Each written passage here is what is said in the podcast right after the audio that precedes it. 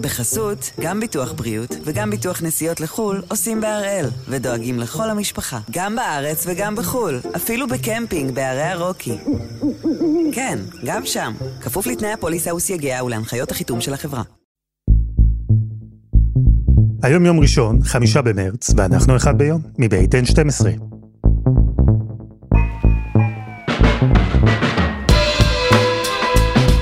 אני אלעד שמחה יופי, אנחנו כאן כדי להבין טוב יותר מה קורה סביבנו, סיפור אחד ביום, בכל יום.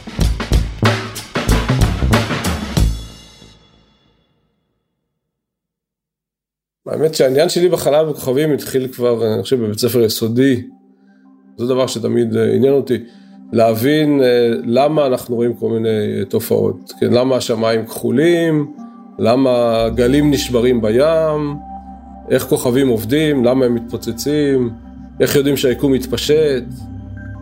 כשאלי וקסמן עוד לא היה פרופסור אלי וקסמן, ראש המחלקה לפיזיקת חלקיקים ואסטרופיזיקה במכון ויצמן, אלא פשוט הילד, אלי. הוא כבר נמשך לחקר החלל. הוא היה מאלה שהולכים לחוגי מדע אחר הצהריים. אני בטוח שאתם מכירים את הטיפוס. אני זוכר שאלה שמאוד אה, ככה עשתה עליי רושם, זה מה שנקרא הפרדוקס של אולברס. שהוא שאל אה, למה השמיים אה, חשוכים בלילה. כי זה, זה נראה שאלה כאילו טריוויאלית, אבל היא, היא מאוד עמוקה, אם חושבים על זה. אז נחשוב על זה, לרגע, על אותה שאלה שהטריפה את אלי הילד, הפרדוקס של אולברס. למה השמיים חשוכים בלילה, למרות שהם מלאים בכוכבים מהירים ובשמשות? למה בעצם אצלנו כאן בכדור הארץ אין אור כל הזמן? התשובה היא שהיקום מתפשט, והכוכבים שרחוקים מאיתנו, הם, מתפש... הם בורחים מאיתנו במהירות מאוד גבוהה, שמתקרבת למהירות האור, והאור שלהם עובר הסחה לאדום, ולכן אה, אנחנו לא רואים אותו. היקום מתרחב בלי הפסקה, והכוכבים מתרחקים מאיתנו בלי הפסקה, ואז קורה מה שמכונה אפקט דופלר, תופעה שמתרחשת בתנועה ובשינוי מרחק שבין שני עצמים. כמו שמכונית נוסעת במהירות לידינו, אז הצליל שלה הרי נשמע לנו שונה ממה שהוא באמת, אז ככה בדיוק גם עם אור. האור של הכוכבים שזזים מוסך לאינפרה אדום, כזה שאנחנו לא יכולים לראות בעיניים.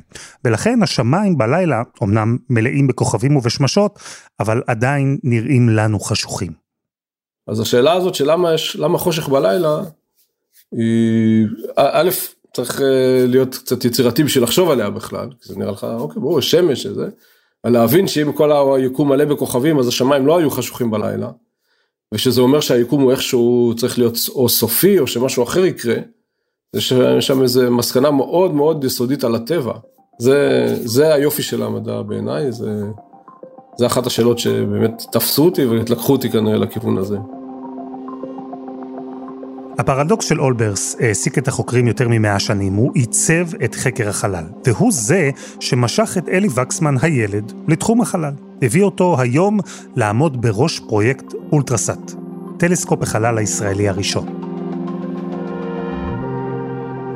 אז הפעם אנחנו עם הטלסקופ הישראלי שנאס"א הסכימה לשגר לחלל, כי הוא מבטיח לשנות את כל מה שאנחנו, האנושות כלומר, כל מה שאנחנו יודעים על מה שקורה שם למעלה.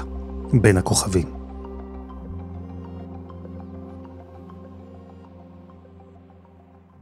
נקפוץ כמה עשרות שנים קדימה. כבר לא ילד שהולך לחוגי מדע בצהריים, הוא כבר מומחה לפיזיקה תאורטית עם רקע בתעשיות הביטחוניות בישראל, והסיפור שלנו מתחיל כשיום אחד אלי וקסמן קיבל הצעה מעניינת מצביקה קפלן, מנכ"ל סוכנות החלל הישראלית.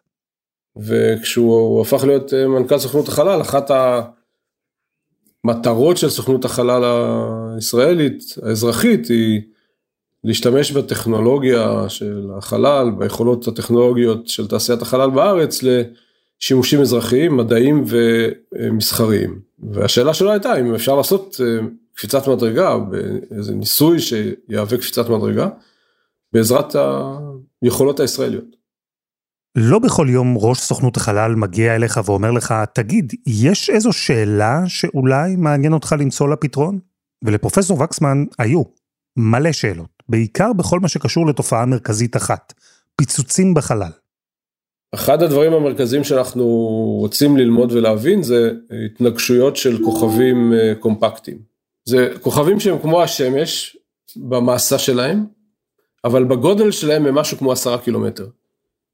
כלומר, את לוקחת את השמש, דוחסת אותה בערך לעשרה קילומטר, זה כוכב נויטרוני מה שנקרא, כוכב מאוד קומפקטי. והכוכבים האלה חיים הרבה פעמים בזוגות ומתנגשים. עכשיו אתם בטח שואלים את עצמכם, כי גם אני שאלתי את עצמי, למה זה בכלל חשוב? מה הקטע עם התנגשות ועם פיצוצים בחלל? הרי יש מספיק כאלה בסטאר וורס, למה צריך גם ממש לחקור את זה? אז זה בדיוק מה ששאלנו את המומחית שלנו, דוקטור נעמה חרית יערי, פיזיקאית גרעין ממכון דוידסון לחינוך מדעי, ובמקרה גם מנהלת המשימה החינוכית של פרויקט אולטרסאט.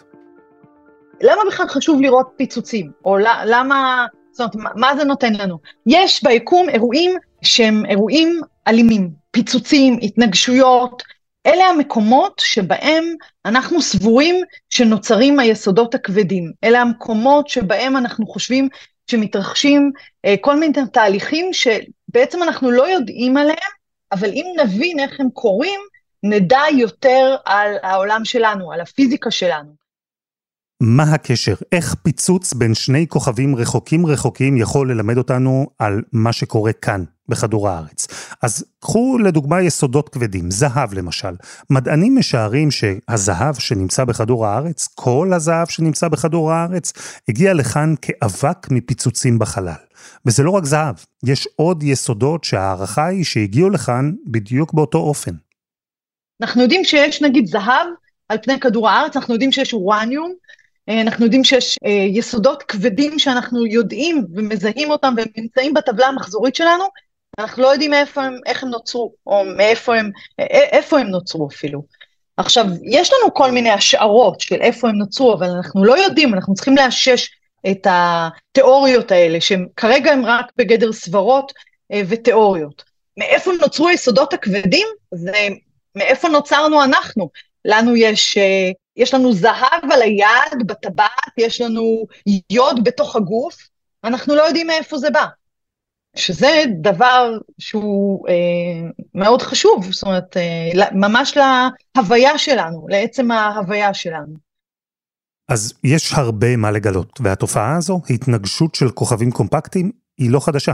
היא מעניינת את החוקרים כבר המון שנים, אלא מה, במשך המון זמן, אלפי שנים, לא באמת ראו את זה קורה. זה היה משהו שהאסטרונומיה התצפיתית לא הצליחה אה, לראות. יש בעיה לזהות בזמן אמת פיצוצים קוסמיים שהם קצרים, שהם הם, מה שהם קוראים בני חלוף. זאת אומרת, משהו שהוא נורא נורא נורא קצר, והוא גם לא קורה כל כך הרבה, וכשהוא קורה זה כל כך רחוק שאנחנו מפספסים אותו, כי אנחנו בדיוק מסתכלים במקום אחר בשמיים. אה, והדרך היחידה לחקור אירועים כאלה שהם כל כך כל כך אה, אה, בעצם קצרים, היא בזמן אמת, כי אם, אם אתה לא תופס אותם, פספסת אותם. חוסר היכולת שלנו לראות פיצוצים כאלה נבעה בעיקר בגלל האופן שבו הטלסקופים שאנחנו שולחים לחלל בנויים. הרי גם אם אתם הייתם משלמים כמה מיליארדי דולרים על טלסקופ, בטח הייתם מצפים שהוא יחזיר תמונות באיכות גבוהה, תמונות מדהימות כאלה שאחר כך אפשר לעשות מהם שומר מסך, כאלה שממש אפשר יהיה להבין דרכן מה קורה שם למעלה. אלא מה? ככל שאיכות המצלמה גבוהה יותר, ככה שדה הראייה שלה, הזווית שהיא קולטת, ככה הם קטנים יותר. אז כשאלי וקסמן והצוות הישראלי חשבו על שאלות מעניינות מהנושא של פיצוצים בחלל שכדאי לחקור, הם חשבו במקביל גם על דרך חדשה לראות את מה שקורה למעלה. הבנו די מהר שהכיוון שאנחנו יכולים ללכת אליו ושאחרים לא עושים אותו, הוא טלסקופ עם שדה ראייה מאוד רחב, שהרזולוציה שלו תהיה יותר נמוכה ממה שיש לטלסקופים אה, אה, עם שדה ראייה צר, אבל שהיתרון שלו הוא ששדה ראייה מאוד רחב יאפשר לנו לגלות הרבה פיצוצים אה, מסוגים שונים ביקום, ושבכיוון הזה אנחנו כנראה נוכל לבנות טלסקופ שהוא יהיה ייחודי. הרעיון של אלי נשמע אולי די מובן מאליו, לשלוח לחלל מצלמה עם זווית ראייה רחבה.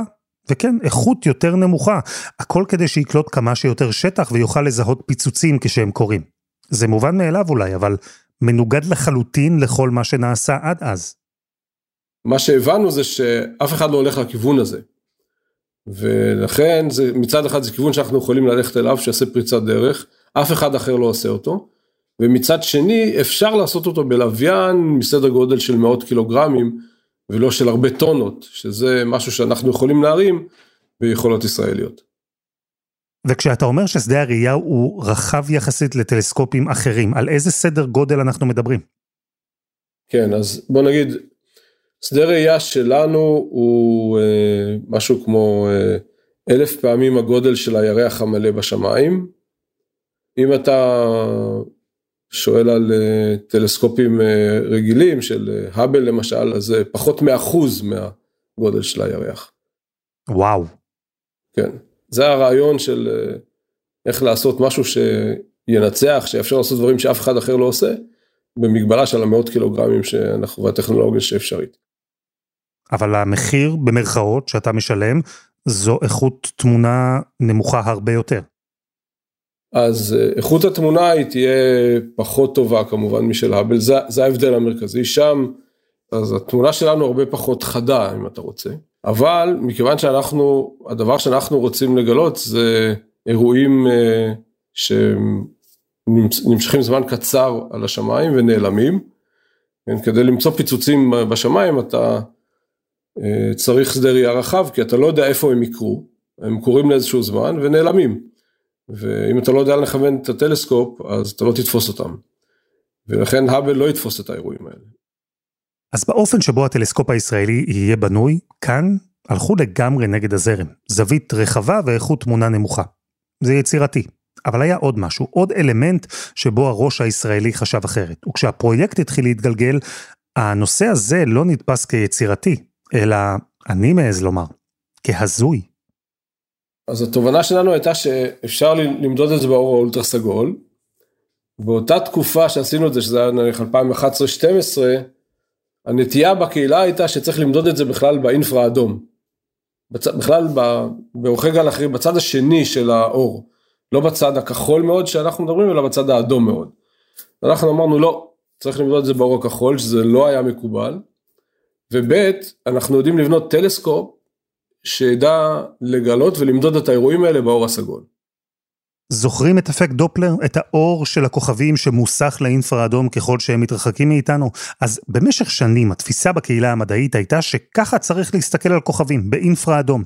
וזה קרה כי הטכנולוגיה אפשרה, כי ככה חשבו שנקלוט יותר טוב אירועים ארוכי טווח בחלל, אלא שאלי והצוות הישראלי האמינו שדווקא הקצה השני של הספקטרום, אולטרה סגול, שדווקא בעזרתו נוכל לראות טוב יותר אירועים קצרי טווח. כלומר, פיצוצים. אז מתוך ההבנה שאחד, אנחנו מצפים להרבה קרינה בתחום האולטרה סגול. שתיים, הרקע של השמיים באור אולטרה סגול הוא נמוך, אז יותר קל לגלות דברים חדשים שמופיעים בשמיים. אז השילוב של הדברים האלה דחף אותנו לאולטרה סגול.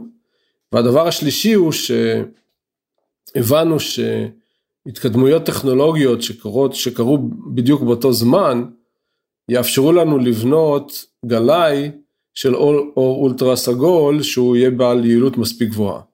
והחיבור של כל הדברים האלה אפשר לנו להביא את הרעיון של uh, uh, הלוויין הזה. כלומר, בשני דברים מאוד קריטיים, בתכונות הכי בסיסיות של הטלסקופ, הלכתם ממש נגד התפיסות של הקהילה המדעית באותה תקופה, ועל זה ביקשתם לבסס פרויקט חלל גדול בעשרות מיליוני דולרים. שמע, זה צריך uh, לא מעט אומץ.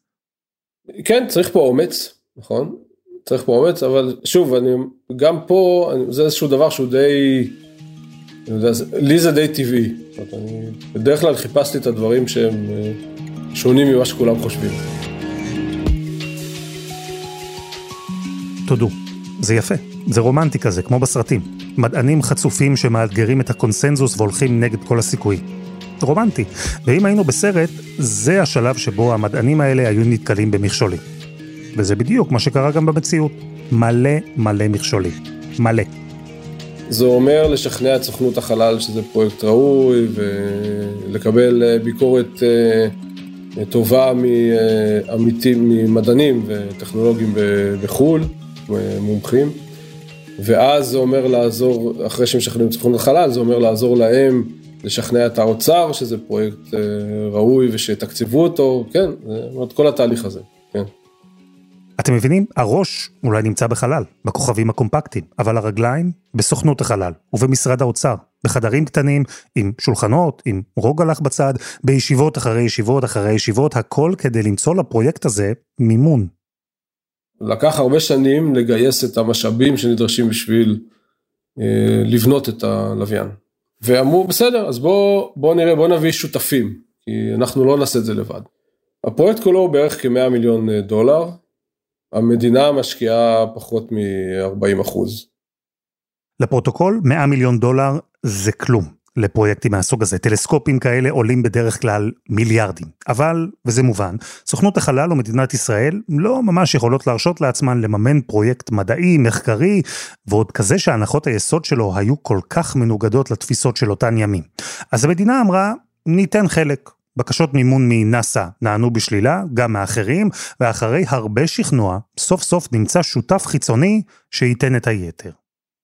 והשותפים שלנו הטבעיים היו קלטק, אה, שזה מוסד מוביל בארצות הברית, בקליפורניה ליד לוס אנג'לס, והם היו שותפים שלנו, ההצעה הייתה שהם יבנו חלק מהלוויין, שהם יבנו את הגלאים של הקרינה באולטרה סגול. הכל כבר התחיל להיראות טוב יותר, מבטיח יותר. הייתה תמיכה של גוף אמריקני, היה מימון. אפשר להתחיל לעבוד. אלא שלא הרבה זמן אחר כך, בשנת 2017, קרה משהו, רגע אחד מאוד קצר, ששינה את הכל. אבל קודם חסות אחת, וממש מיד חוזרים.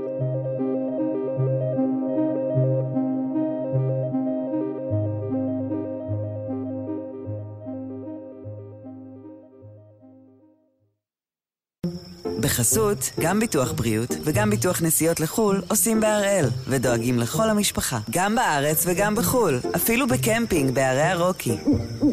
כן, גם שם, כפוף לתנאי הפוליסה וסייגיה ולהנחיות החיתום של החברה. אנחנו עם פרויקט אולטרסאט, טלסקופ החלל הישראלי, שאולי ישנה לחלוטין את חקר החלל ואת ההבנה שלנו על תהליכים שקורים גם שם, בין הכוכבים, אבל גם אצלנו כאן, בכדור הארץ.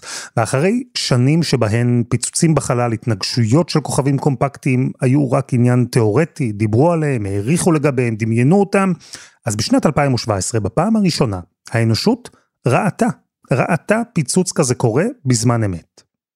אז ב-2017, זה חמש שנים אחרי שהצענו את הפרופוזל הראשון שלנו, ב-2017 היה הגילוי הראשון של התנגשות כזאת. אה, הוא בא בעקבות אה, בנייה של אה, גלאים שמגלים גלי כבידה. הזכרתי שהכוכבים, הזוג הזה, שלפני שהוא מתנגש הוא פולט גלי כבידה. ובמדידה הראשונה שעשו, זה היה, של ההתנגשות הזאת הייתה ב-2017. וראו את האירוע הזה בגלי הכבידה, ומיד כיוונו הרבה מאוד טלסקופים בעולם לחפש את האור שיוצא משם. וגילו אחרי חצי יום ולמרות שזה חצי יום אחרי שהוא כבר התקרר די הרבה, הוא היה מאוד מאוד בהיר באולטרה סגול. ובאינפרה אדום היה מאוד חלש ולקח עוד הרבה זמן אחר כך לגלות אותו. זה היה רגע דרמטי, מכמה סיבות. הטכנולוגיה אפשרה לזהות פיצוץ כזה בזמן אמת בפעם הראשונה, וגם לחקור אותו. וזה הפך להיות נושא שהעסיק את הקהילה הבינלאומית. והחוקרים שניסו לצפות באירוע הזה באולטרה סגול, ראו אותו הרבה יותר טוב מאשר אלו שהשתמשו באינפרה אדום. כל התיאוריות ההזויות של אלי ושל הצוות הישראלי, כולן התבררו כנכונות. אפילו נאסא, שכבר עבדה במקביל על פרויקט אחר בטכנולוגיה אחרת, אפילו היא הייתה מוכנה פתאום להקשיב. אלא שלא הכל היה טוב. כי שנת 2017, והעניין העולמי שבא אחריה בפיצוצים בחלל ובטלסקופים מבוססי אולטרה סגול, היא גם גרמה לפרויקט הישראלי לאחד מנקודות הקושי הכי גדולות שלו. נכון. זה גרם לכמה דברים, גם קלטק וגם גודארד החליטו להגיש הצעות מתחרות להצעה שלנו, כלומר ללכת לבד ולהתחרות בנו. כלומר, השותף הבינלאומי שלכם, שהיה אמור לסייע גם טכנית וגם במימון, ראו שם ב-2017 שצדקתם ושזה הנושא החם הבא, וזרקו אתכם הצידה? החליטו לעשות את הפרויקט לבד? נכון, אבל אז, אז, אז כולם נפל להם האסימון, אה? וואלה זה רעיון טוב לעשות את זה באולטרה סגול, אז מה, בוא נעשה את זה. מה אנחנו צריכים שהישראלים יובילו את זה? אלי כמעט ויתר, או לכל הפחות חשב על זה שאולי כדאי לו לוותר. כי כל העולם פתאום ניסה לעשות את מה שהוא מנסה. השותפים שלו זרקו אותו ורצו לעשות את מה שהוא טען במשך שנים שיעבוד. אבל בשלב הזה הוא כבר היה מושקע בתוך הפרויקט, הוא רתם את סוכנות החלל הישראלית, אפילו את משרד האוצר. אז צריך לפחות לנסות לתת עוד פוש אחד. ובאמת הוא הצליח לגייס שותפים מגרמניה, וכשהעבודה על הטלסקופ התחילה להתקדם, הגיעה הבשורה הכי טובה שיכולה להיות. נאס"א החליטה לאמץ את האולטרסאט הישראלי, היא תהיה אחראית ותממן את השיגור שלו לחלל. וכך בשנת 2026, הטלסקופ צפוי להגיע לחלל. ובזווית רחבה של 200 מעלות עם מצלמה באיכות לא גבוהה, אבל כן עם אור אולטרה סגול, הוא יסתכל לעבר הכוכבים ויחפש פיצוצים. עד היום יש לנו אחד כזה, התנגשות כזאת יש לנו אחת שמדדנו. אנחנו מקווים לראות עשר בשנה. כלומר מאחד אנחנו נעלה בארבע חמש שנים מקווה לכמה עשרות. מפעם אחת שבה האנושות ראתה פיצוץ של כוכבים קומפקטיים, פעם אחת בהיסטוריה, לאפשרות שנראה עכשיו עשרה פיצוצים בשנה. זה מלהיב. אפילו חוקרים מנוסים כמו דוקטור נעמה חרית יערי, הרגישה שהיא פשוט חייבת לקחת חלק. אז האמת שכשהתחילו לדבר בוויצמן על זה שיש uh, uh, ספינת uh, דגל שהיא Frontiers of the Universe ובתוכה יהיה אולטרסאט, זה היה לי מאוד מאוד מאוד חשוב שאני אנהל את המשימה החינוכית, אני אוביל אותה. לא מעט חודשים, uh, עד כדי התחננתי, אבל הסכימו לי האמת די מהר. אז זה לא לגמרי שהתחננתי, אבל ממש ביקשתי. אני הגעתי למדע דרך אסטרונומיה, זאת אומרת, לכן זה היה לי כל כך חשוב. והאמת, אני יכול להבין אותה. כששומעים איך הפרויקט יעבוד זה באמת מאוד מגניב, כי הלוויין והטלסקופ הישראלים ישוגרו לחלל, ויעמדו בגובה נמוך יחסית בנקודה קבועה מעל מכון ויצמן. הם יזוזו בקצב סיבוב כדור הארץ, כך שתמיד יהיו מעל המכון. הטלסקופ יתצפת בשדה ראייה רחב, וברגע שיזהה פיצוץ, יצלצל בפעמונים. מישראל תצא הבשורה לכל העולם, מרכזי מחקר יכוונו כולם את הטלסקופים שלהם לאותה נקודה, ויתחילו לחקור. אפשר ללמוד למשל על כוכבים או ש, שמסביבם, לנסות לענות לפחות על השאלה איפה יש פלנטות שעליהם יוכלו להיווצר חיים לפי האופי של הכוכב שסביבו נמצאות הפלנטות האלה. אז הם יוכלו באמת להסתכל על, לבדור, לבחון את חוקי הפיזיקה בראי של מה קורה בהתנגשויות הכל כך uh, עוצמתיות האלה שמתרחשות ביקום. יוכלו לענות על מקור היסודות, זו שאלה אחת, אבל יש רשימת שאלות אה, ענקית שלאסטרופיזיקה אין עליה תשובה היום, מה שאומר שלפיזיקה שלנו אין תשובה לשאלות האלה, וצריך להבין שאסטרופיזיקה זה, זה להבין את העבר שלנו, אבל זה גם להבין את העתיד שלנו. כלומר, אנחנו מסתכלים למעשה החוצה אל החלל, אנחנו רואים את העבר ואנחנו יכולים לראות גם את העתיד. אנחנו רואים כל מיני שלבים אה, במהלך חיים של כוכבים, שהוא כל כך, שהוא לא בסקאלה שאנחנו יכולים, אנחנו כבני אדם או כאנושות בכלל, ללמוד, אלא מלהסתכל החוצה. כי אנחנו, כאנושות, נגיד, הסקאלה שלנו היא אלפי שנים, זה בקנה מידה אסטרונומי זה, זה שום דבר. אנחנו מדברים על תהליכים שהם של מיליוני שנה. והדרך היחידה ללמוד את זה, זה באמת להסתכל על האוכלוסייה הזאת של הכוכבים שנמצאת בשמיים, ולראות שם אחד צעיר, אחד תינוק, אחד זקן, וככה, כמו שהיינו מסתכלים נגיד על קהל, שאנחנו מסתכלים עליו, אה, אה, נגיד קהל של בני אדם, וככה ללמוד על מהלך החיים של בעצם היקום שלנו, שבו אנחנו חיים, על העולם שלנו. אז בעיניי אה, אסטרופיזיקה במובן הזה זה ללמוד על עצמנו.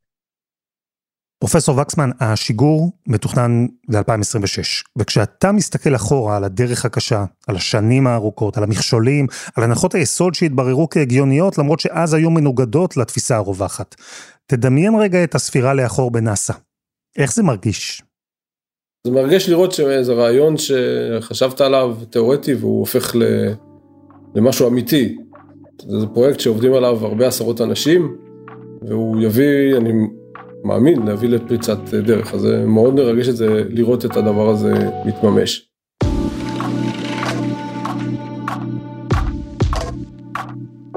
פרופסור אלי וקסמן, תודה. שמחתי לדבר איתכם. ותודה לדוקטור נעמה חרית יערי.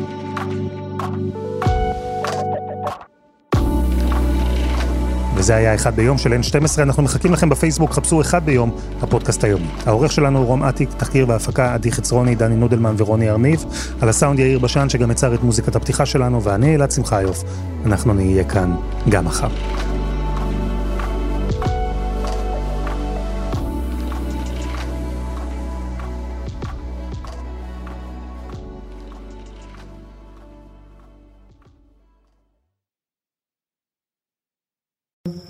בחסות, גם ביטוח בריאות וגם ביטוח נסיעות לחו"ל עושים בהראל, ודואגים לכל המשפחה, גם בארץ וגם בחו"ל, אפילו בקמפינג בערי הרוקי.